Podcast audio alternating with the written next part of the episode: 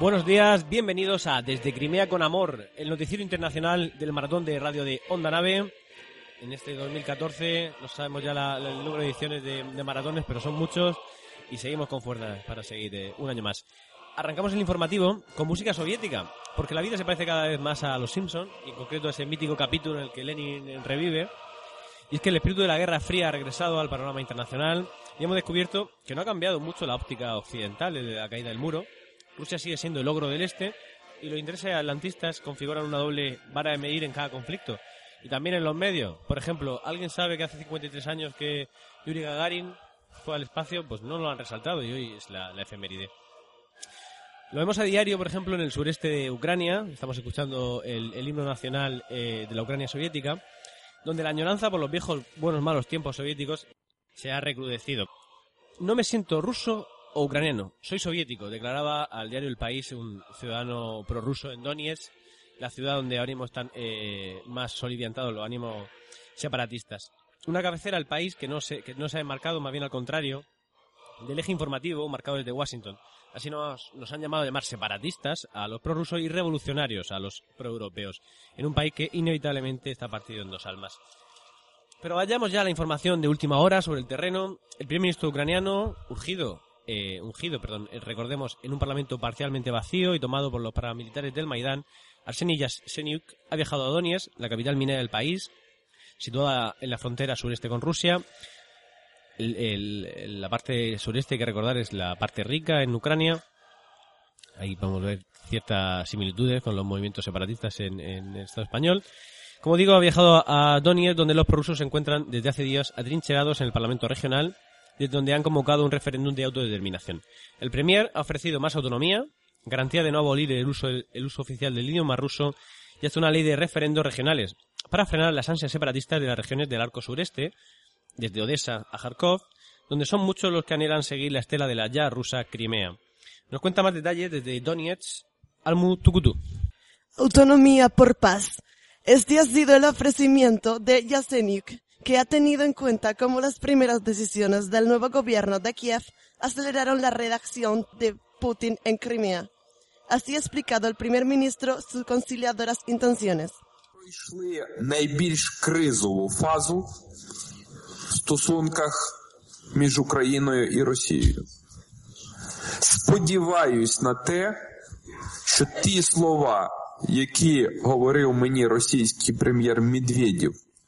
Що рішення про введення військ на територію України не прийнято, відповідають дійсності. El problema separatista no es el único en Crimea, que perderá el grifo del gas ruso por sus deudas. Un problema que puede acabar afectando al suministro que pasa por el país y que va hacia el resto del continente. Putin tiene clara su postura de firmeza. Vamos a escuchar al presidente ruso. Формула, по которой образуется цена на газ, высчитывается цена на газ, зафиксирована в официальном контракте между российским Газпромом и... Hemos escuchado un lanzallamas mientras terminaba de hablar Putin. No pasa nada, de hecho nos viene bien. Bueno, a Putin creo que todos lo hemos entendido hablar de Gazprom. Como digo, el lanzallamas nos lleva a la siguiente noticia y seguimos en el bloque comunista. En este caso vamos a Pyongyang, capital de Corea del Norte, porque un nuevo bulo noticia, no sabemos si más bulo que noticia, nos dice que Kim Jong-un, el dictador norcoreano, ha mandado ejecutar con un lanzallamas a un viceministro. Recordemos que no hace mucho también nos contaron que fueron unos perros los que despedazaron a su tío, que también cayó en desgracia. Lo de cayó en desgracia y murió está acreditado, lo de que fueron unos perros ha sido desmentido. En este momento vamos a hacer una pausa... Para el análisis tenemos con nosotros a Sergio Ramos, representante del Soviet Supremo. Sergio, de tu experiencia, tus contactos en el PC norcoreano, dinos, ¿podemos darle algo de veracidad a estas informaciones? Acércate al micro, por favor. Por supuesto que no. Desde Pyongyang nos informan de que fue el mismo en el que por su disciplina se quemó en la hoguera sin ninguna intervención del gobierno norcoreano. Bueno, ahora que lo cuentas así tiene mucho más sentido. Seguimos hablando de desinformación, gracias Sergio.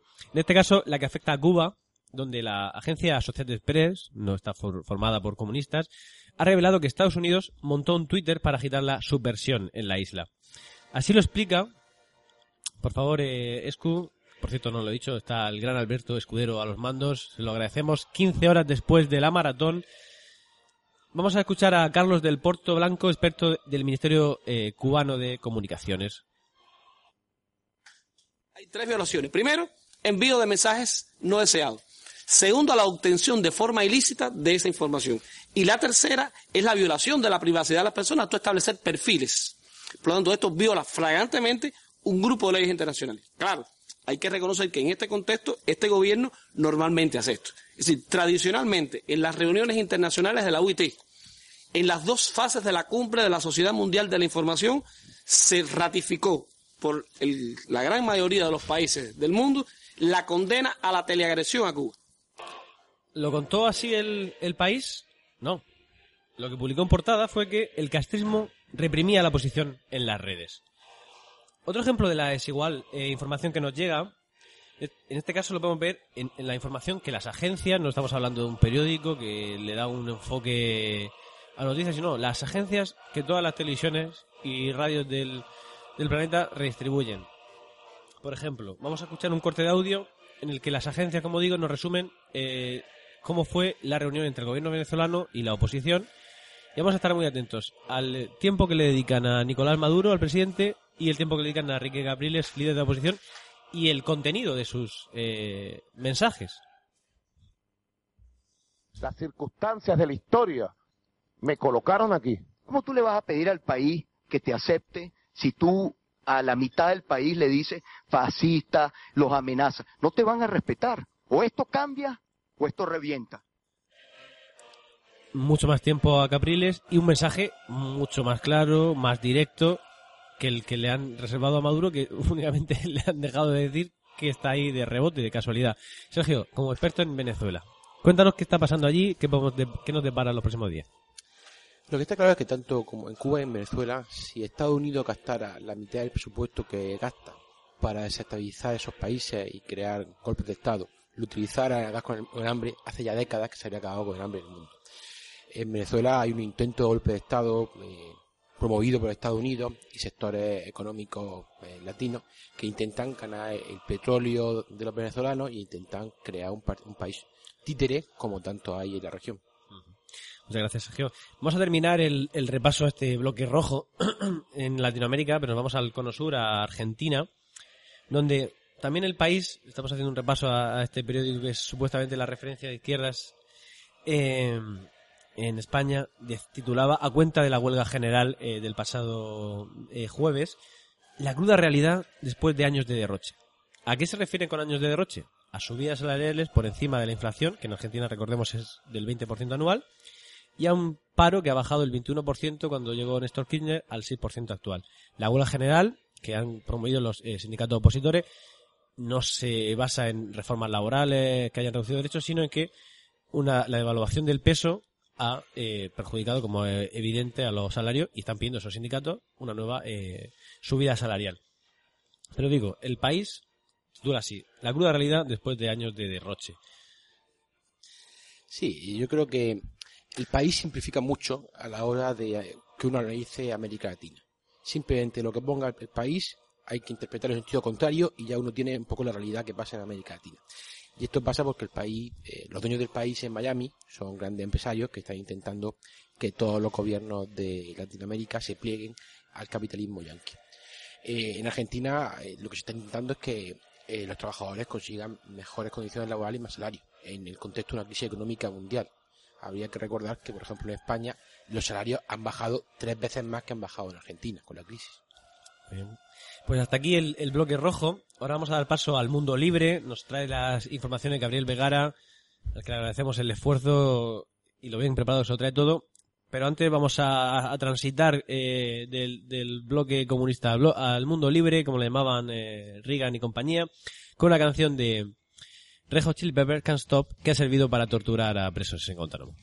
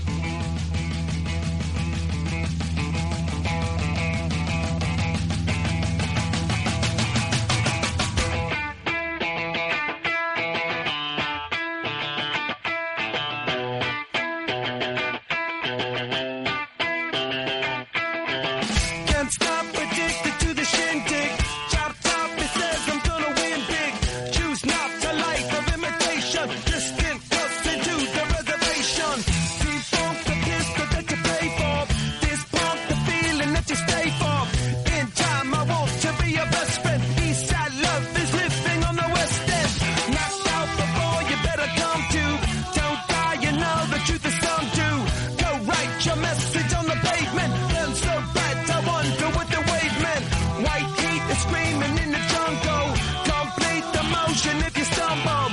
Go ask the dust for any answers. Come back strong with 50 valid answers. The world I love, the tears I've tried to be part of the wave can't stop. Ever wonder if it's all for you? The world I love, the trains I hop to be part of the wave can't stop. Come and tell me when it's time to. Sweetheart is bleeding in the snow cone. So smart, she's leading me to ozone. Music, the great communicator. Used two sticks to make it in the nature.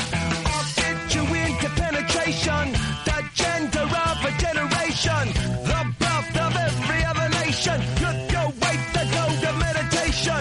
This chapter's gonna be a close one. Smoke rings, I know you're gonna blow one. All on a spaceship persevering. Use my hands for everything.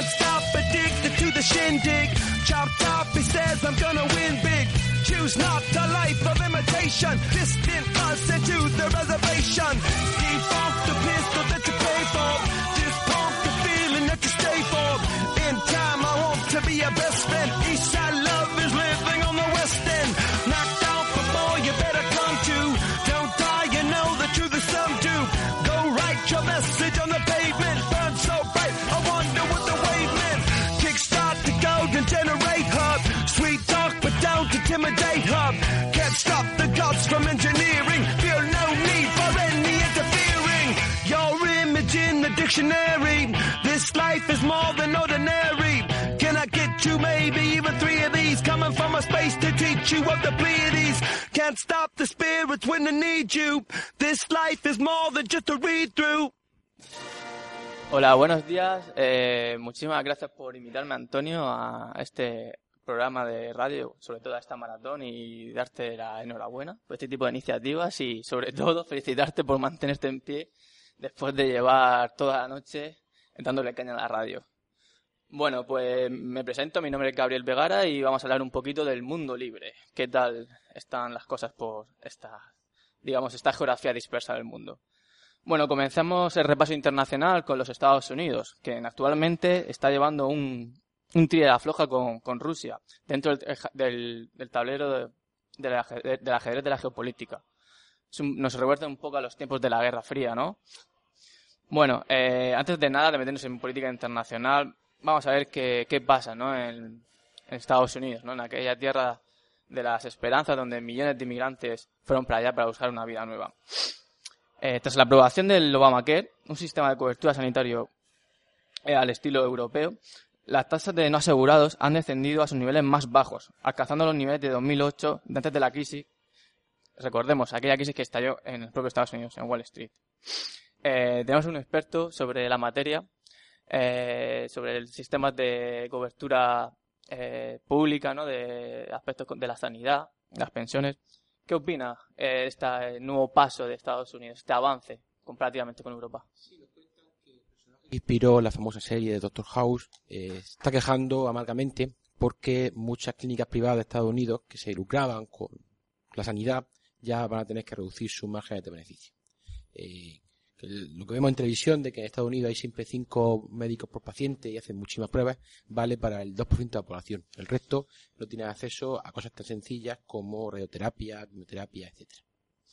Bueno, ya hemos escuchado la opinión del experto y, bueno, ahora sí que se merece la famosa canción del Yes We Can que compusieron numerosos actores y músicos de Hollywood para apoyar la campaña del Obama, y esto es un pequeño homenaje hacia Obama en su intento de acercarse a Europa en el sentido de proteger a los más pobres y a los más débiles. Yes we can. It was whispered by slaves and abolitionists as they blazed the trail toward freedom. Yes we can. Yes we can. It was sung. It was sung by immigrants. They struck out the distant shores of pioneers who pushed westward against an unforgiving wilderness.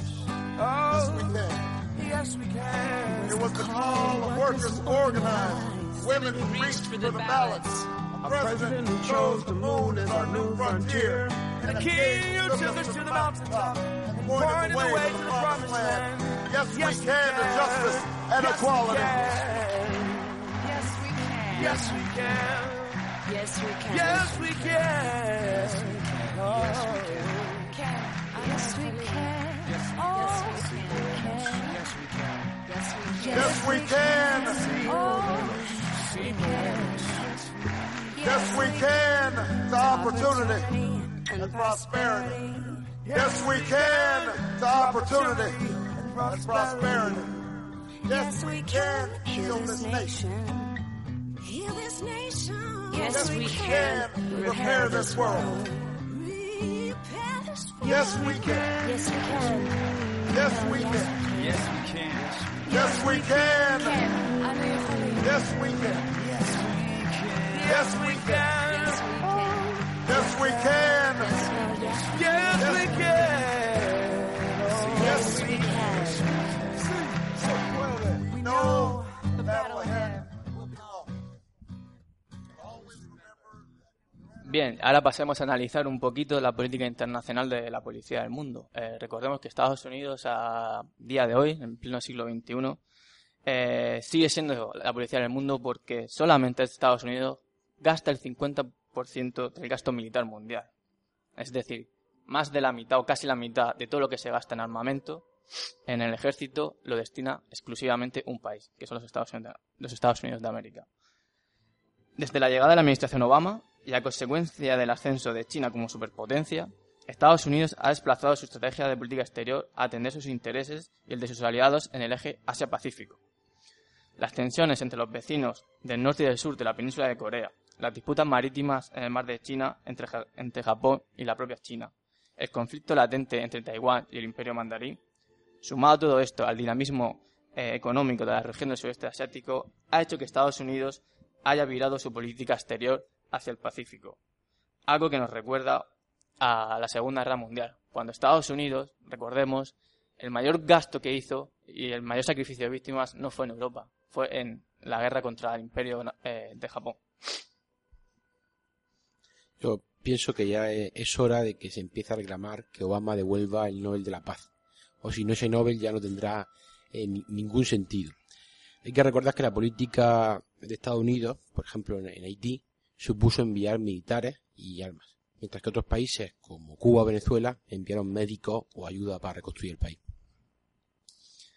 Muy bien, ahora pasaremos con un clip de audio sobre la famosa película Cartas de Iwo Jima, rememorando aquella contienda bélica entre Estados Unidos y el Imperio japonés, para ponernos un poco en contexto en que la nueva política exterior, las nuevas dinámicas que va a afrontar el siglo XXI se van a concentrar sobre todo en esta zona del mundo.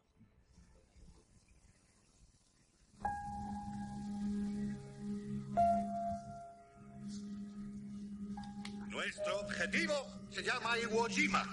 Esto es suelo japonés, su tierra sagrada. Hay 12.000 soldados japoneses en 20 kilómetros cuadrados y no se van a ir por las buenas, caballeros. ¡Vamos, vamos, vamos! ¡Sakakuro-same! Nosotros seremos el último en hacerlo. Este isla de enemigos se va a acabar. Vivir, 再び祖国の地を踏めることなき者と覚悟せよ。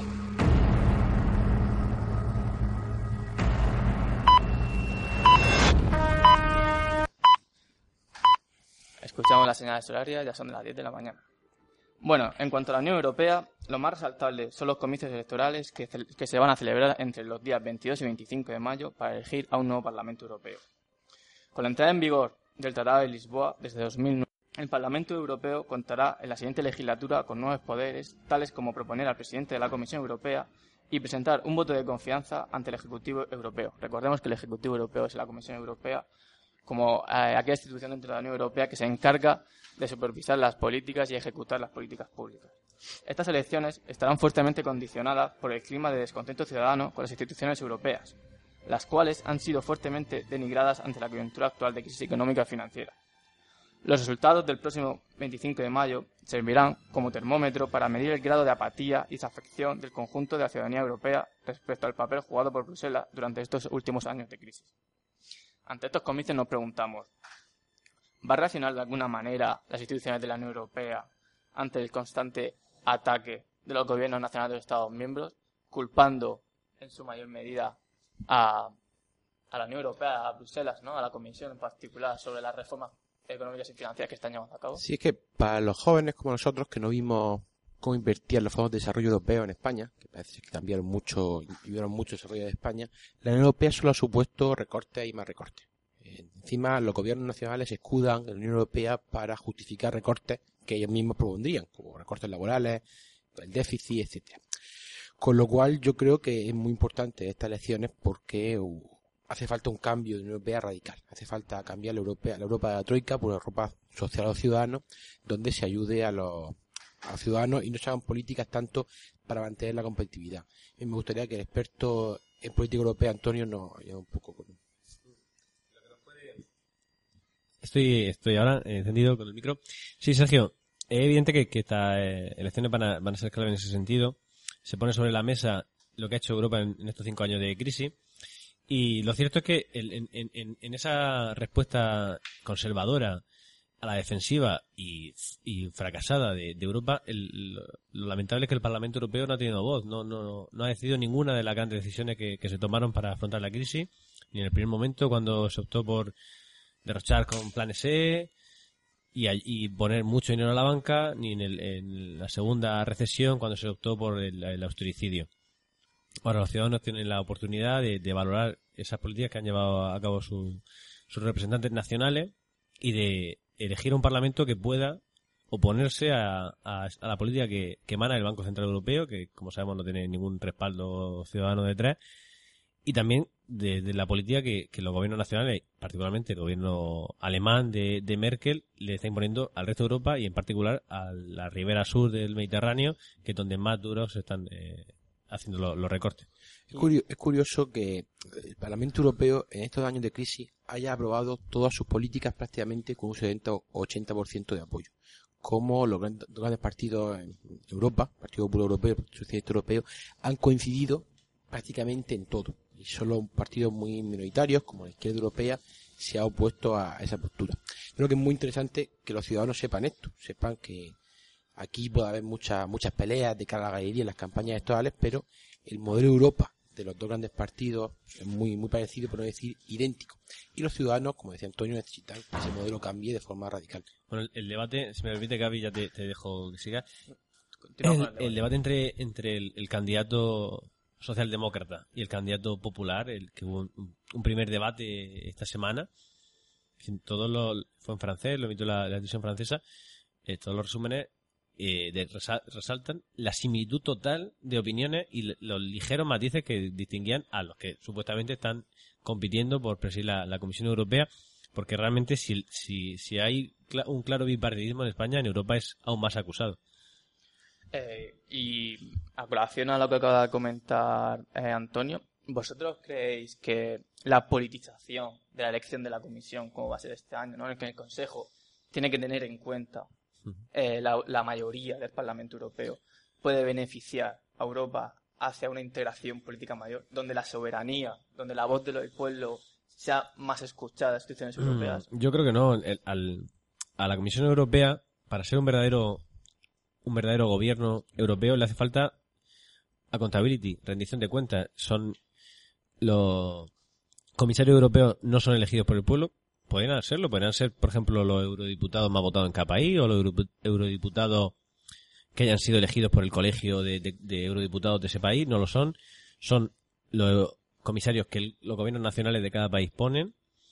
Y como digo, además no tienen que hacer ninguna rendición de cuentas. Por ejemplo, tenemos a Joaquín Almunia, que durante estos años ha sido el representante español en la comisión, y no se le conoce que haya mostrado una especial atención por representar los intereses de España. Ni los intereses de España, ni tampoco los intereses de los trabajadores, ya que ha sido elegido por el Partido Socialista.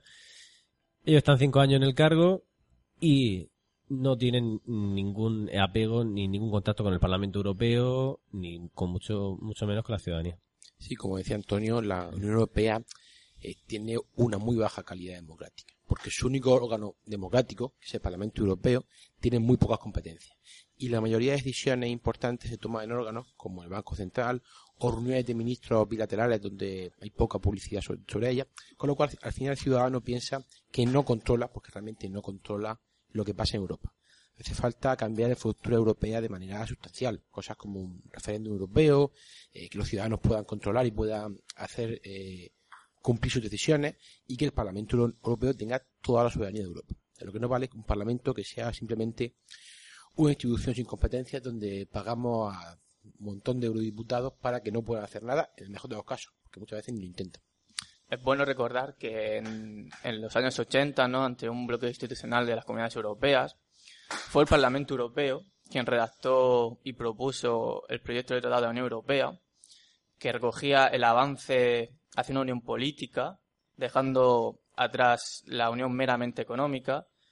Y aunque este proyecto se aprobó en el año 85, si no recuerdo mal, en el Parlamento Europeo, no llegó a plasmarse, pero el Tratado de Maastricht, que simboliza la unión política por primera vez en la historia de la Unión Europea, sí que recogió la gran mayoría de estos postulados que el Parlamento inició. Pero el Tratado de Maastricht se discutió entre gobiernos. Podía haber recogido el espíritu del Parlamento, Spinelli, sobre todo. Pero fue un acuerdo entre gobiernos, un acuerdo entre cuotas pesqueras, entre política agraria, y un acuerdo que sobre todo puso la base del mercado, de la regulación financiera de Europa, que de aquellos los dos tenemos esta supuso Europa. Además que los ciudadanos de Europa vieron por primera vez como Europa era sacrificio, esfuerzo y paro. En España el Tratado de Maastricht y cumplir los objetivos que proponía nos supuso acabar con toda la industria que teníamos en España, acabar con el trabajo estable y convertirnos lo que ahora es un modelo económico del ladrillo, del turismo, y sin muchas perspectivas de poder ser fuerte ante la crisis económica. Vale, pues una vez ya hecho un pequeño análisis sobre la situación política de la Unión Europea, vayamos con la campaña electoral y escuchemos las declaraciones de Carmen Chacón hablando sobre la importancia que suponen estas elecciones del próximo 25 de mayo. Porque va a ser la primera vez que la gente pueda votar democráticamente a un presidente europeo. Y eso, democracia, cercanía, transparencia, son muchas las recetas que necesita esta Europa por la que trabajamos los progresistas. Vale. Acabamos de escuchar a Carmen Chacón, ¿no?, diputada socialista, que bueno, ella sí que apuesta por Europa, pero veremos a ver el grado de intensidad que le va a dar el Partido Socialista a esta campaña electoral. No sé si opináis lo mismo que yo de que va a ser una campaña de perfil bajo. Sí, el problema es que, como decíamos antes, si el Partido Socialista habla de Europa, todos los ciudadanos se van a dar cuenta de que coincide plenamente con el modelo del Partido Popular.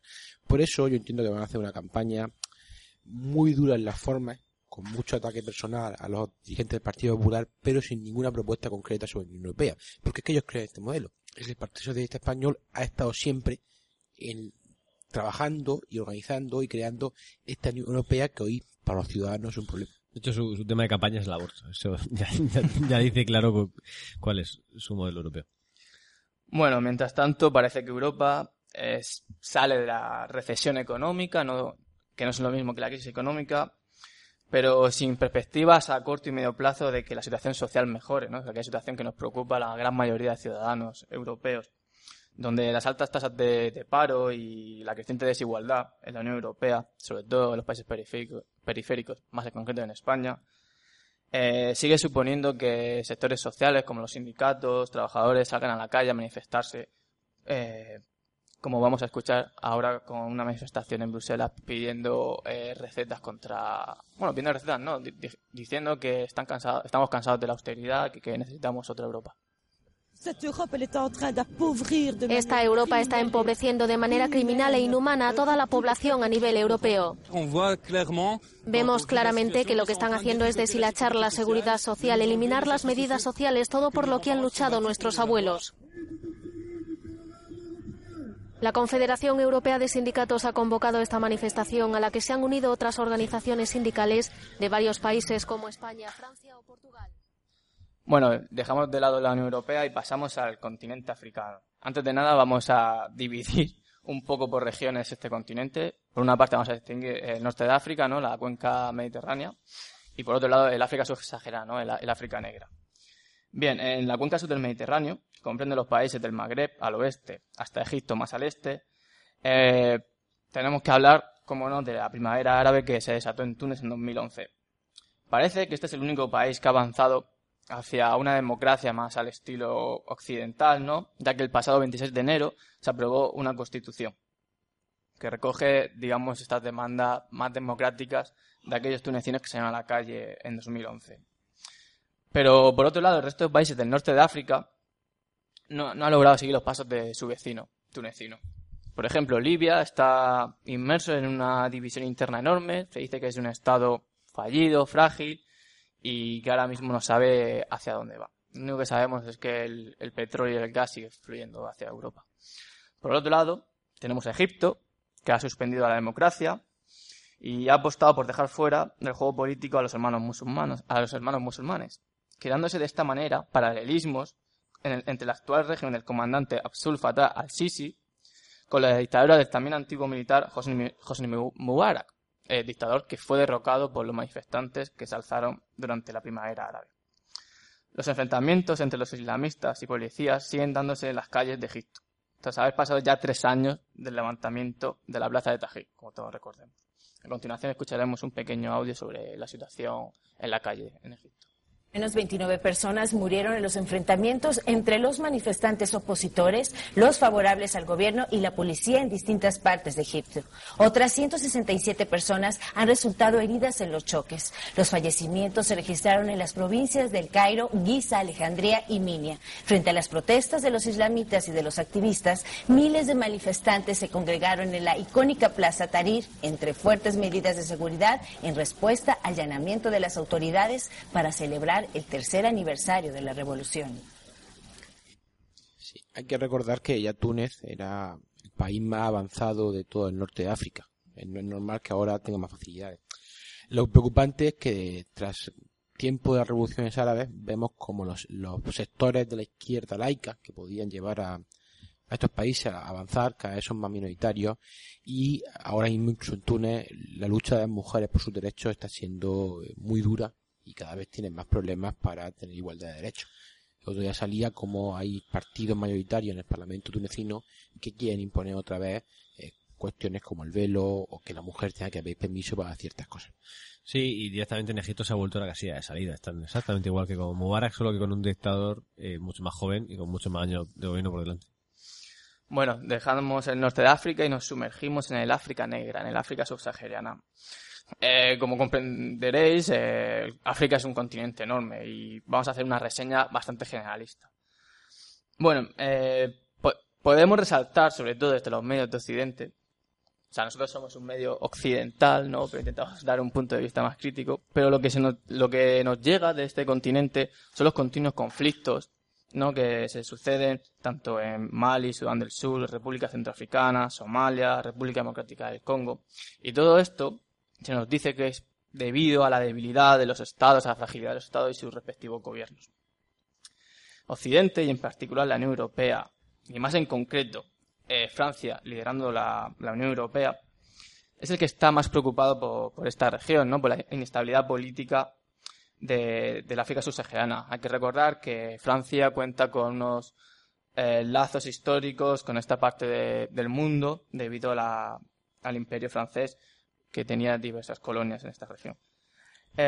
Estos países se nos dicen que son la puerta de atrás de Europa, donde el terrorismo yihadista, el contrabando de armas y el contrabando de personas suponen una amenaza hacia Europa. Son vistos como amenazas, riesgos, etcétera, ¿no? Bueno, esto tendríamos que discutirlo porque estamos hablando de una superficie enorme donde está el Sáhara como frontera infranqueable, y me gustaría preguntar a mis compañeros si realmente creen que esto supone una amenaza directa o indirecta para Europa. Yo creo que no. Yo creo que el primer problema es que África, sobre todo el sur de África, se diseñó en un despacho de Bruselas, por el Museo de la Colonia de Bélgica, del Rey de Bélgica, y no tuvo en cuenta las nacionalidades, las impresiones, los sentimientos que había allí. Con lo cual son estados fallidos. Estados fallidos además porque a Europa le interesa que siga siendo estados fallidos para poder controlarlo. Hay una campaña muy interesante que está poniendo en marcha Le Monde Diplomatique y Attac Francia, que quiere hacer un inventario de lo que los europeos robaron de las colonias africanas durante la ocupación, y que ese dinero sirva para cancelar todos los préstamos internacionales que tienen sus países, para que por ese medio puedan volver a tener soberanía económica y política y puedan desarrollarse. Y luego todo lo que Europa y Estados Unidos están haciendo en el continente va más allá para seguir controlándolo y quedándose con la materia prima que para ayudarle en su desarrollo. Escaso éxito vaticino para esa valiente iniciativa. Yo no creo que el África subsahariana sea una amenaza para Europa. Todo lo contrario, es la única oportunidad que tiene el capitalismo internacional de seguir encontrando un nicho de un ejército de reserva, por utilizar los términos marxistas, de tener, al igual que ha sido el sureste asiático en la última década, a unos trabajadores a los que explotar a bajo precio y seguir ofreciendo productos a bajo coste a los consumidores occidentales. A continuación,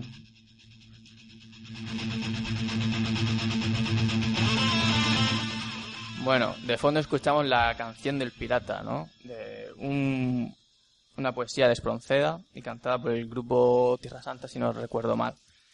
¿Por qué ponemos esta canción? Bueno, he encontrado una noticia bastante peculiar que los medios de comunicación occidentales están haciendo eco. Dice lo siguiente: la piratería, digamos, ha cambiado de costa. Si no recordáis mal, hay una operación de la Unión Europea y otro conjunto de países occidentales junto con China y Rusia en las costas del Cuerno de África, ¿no? Donde hay una operación antipiratería. Pues vamos, la operación en términos militares y técnicos ha sido un éxito total. Ha descendido el número de piratas somalíes, ¿no? Recordemos que son antiguos pescadores que ante la contaminación de las aguas de Somalia han tenido que buscarse la vida de otra manera. Y bueno, la piratería está acechando más a la otra parte del continente, a la costa occidental, más en concreto en el Golfo de Guinea, donde recordemos que está la cuenca del Níger y es una zona de exportación de petróleo bastante considerable y que el capital quiere proteger. Veremos a ver qué es lo que va a hacer Occidente para proteger. Pues seguro que los recortes de Hollande no afectan a eso, y si tiene que mandar a la flota francesa, la mandará. Yo me pregunto qué hacen los barcos pesqueros españoles y europeos tan lejos de casa. Es decir, ¿no sería más normal que se ayudara a que esos países tuvieran flotas pesqueras propias y explotaran sus recursos naturales, como en este caso en la pesca? Yo no entiendo qué hacen los barcos españoles por medio mundo robando su pesca a otros países. Bueno, a continuación vamos a escuchar la canción del pirata somalí, del cantante catalán Brahms, o cantante o banda. No me he podido informar muy bien, pero bueno. Digamos que es una canción como tributo a aquellos antiguos pescadores somalíes que, debido a las circunstancias del Cuerno de África, recordamos que Somalia es un país que desde el año 91 está en una anarquía institucional. Los occidentales hemos llamarle Estado fallido. A mí no me gusta llamarlo Estado fallido porque digamos que eso es un ataque a la soberanía de Somalia como país. Pero bueno, ahí va la canción, está en catalán, espero que no molesta a nadie porque la verdad que suena genial. I tot el món els felicitava per aquest gran gest d'humanitat. Però quan van marxar els fotògrafs van venir 2.000 vaixells de la generosa Europa per pescar-ho tot. Pirata somalí s'estava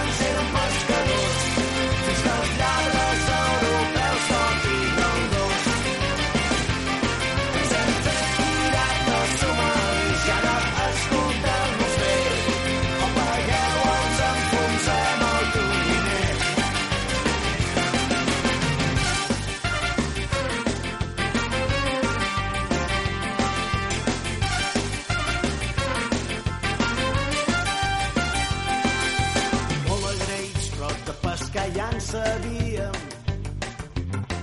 Potser us penseu que ens veu descobrir el mar. Molt agraïts perquè a canvi de tonyines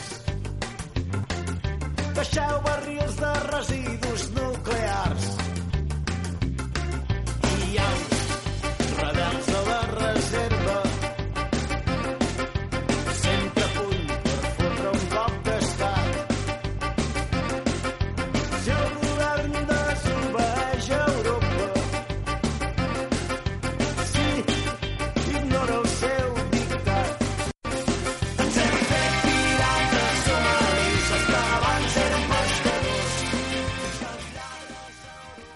Siguiendo con África, hablaremos de la cumbre Unión Europea-África que se ha celebrado recientemente, la semana pasada en concreto. Y bueno, los principales temas que allí se han tratado son la seguridad, como no, el desarrollo y el medio ambiente.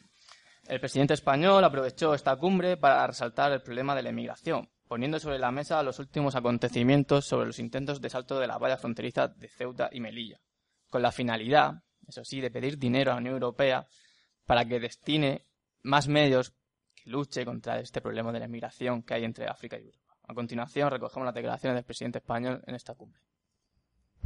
Es efectivamente un problema de fronteras, pero sobre todo es un problema de pobreza y de mejora del nivel de vida. Aquí de lo que se trata es de que nadie se tenga que ir de su país porque no le queda otra alternativa y porque en su país no puede vivir. Bueno, ese es el reto.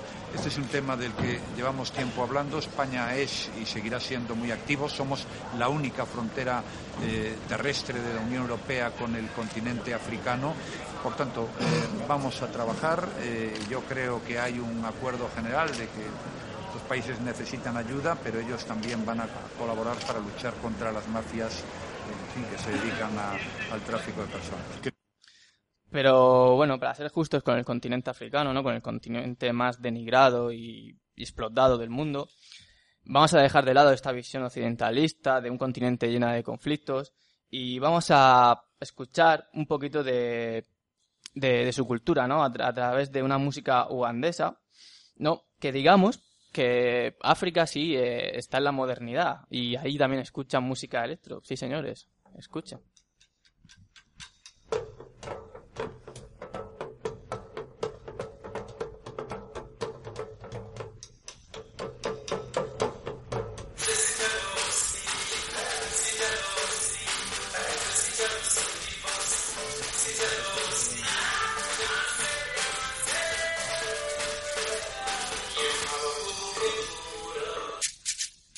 Os recomendamos que a través de YouTube visionéis el vídeo titulado Sitja Los de Eddie Kenzo. Solo tenéis que poner Sitja Los, S-I-T-Y-A-L-O-S-S.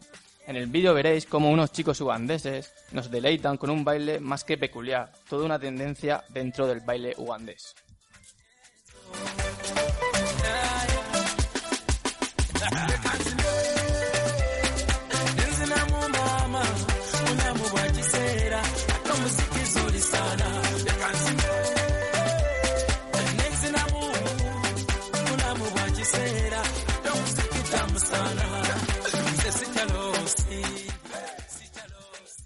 Bueno, y el repaso internacional del mundo libre acaba en Oceanía.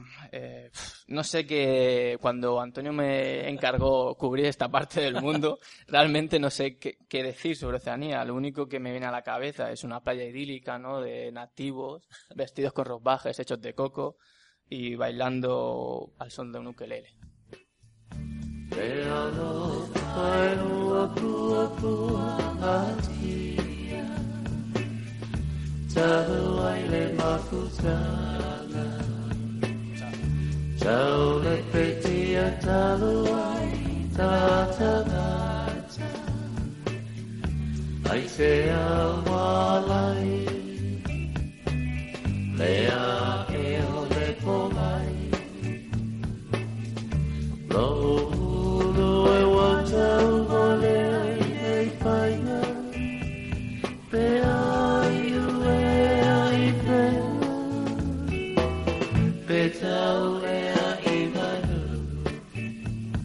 con esta inmejorable música relajante vamos a terminar el programa porque Tienen que seguir la maratón. Tenemos a las chicas de Murcia Informa que nos van a hacer un especial sobre la semana de primavera.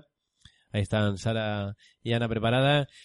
No quisiera que termináramos sin agradecer a Sergio y a Gaby por venir aquí, darse el madrugón, compartir con nosotros estos momentos de radio, y sobre todo a Alberto, que lleva toda la noche en pie de batallas y ha sido un técnico genial. A última hora se está peleando, pero yo creo que con esto podemos dar por finalizado el programa. Muchas gracias y espero que os animéis a volver a la nave, a Onda Nave. Gracias a vosotros por este maratón y espero que siga el día y que terminéis con mucha energía lo que os queda. Muchas gracias a ti, Antonio, por la invitación a este programa radio.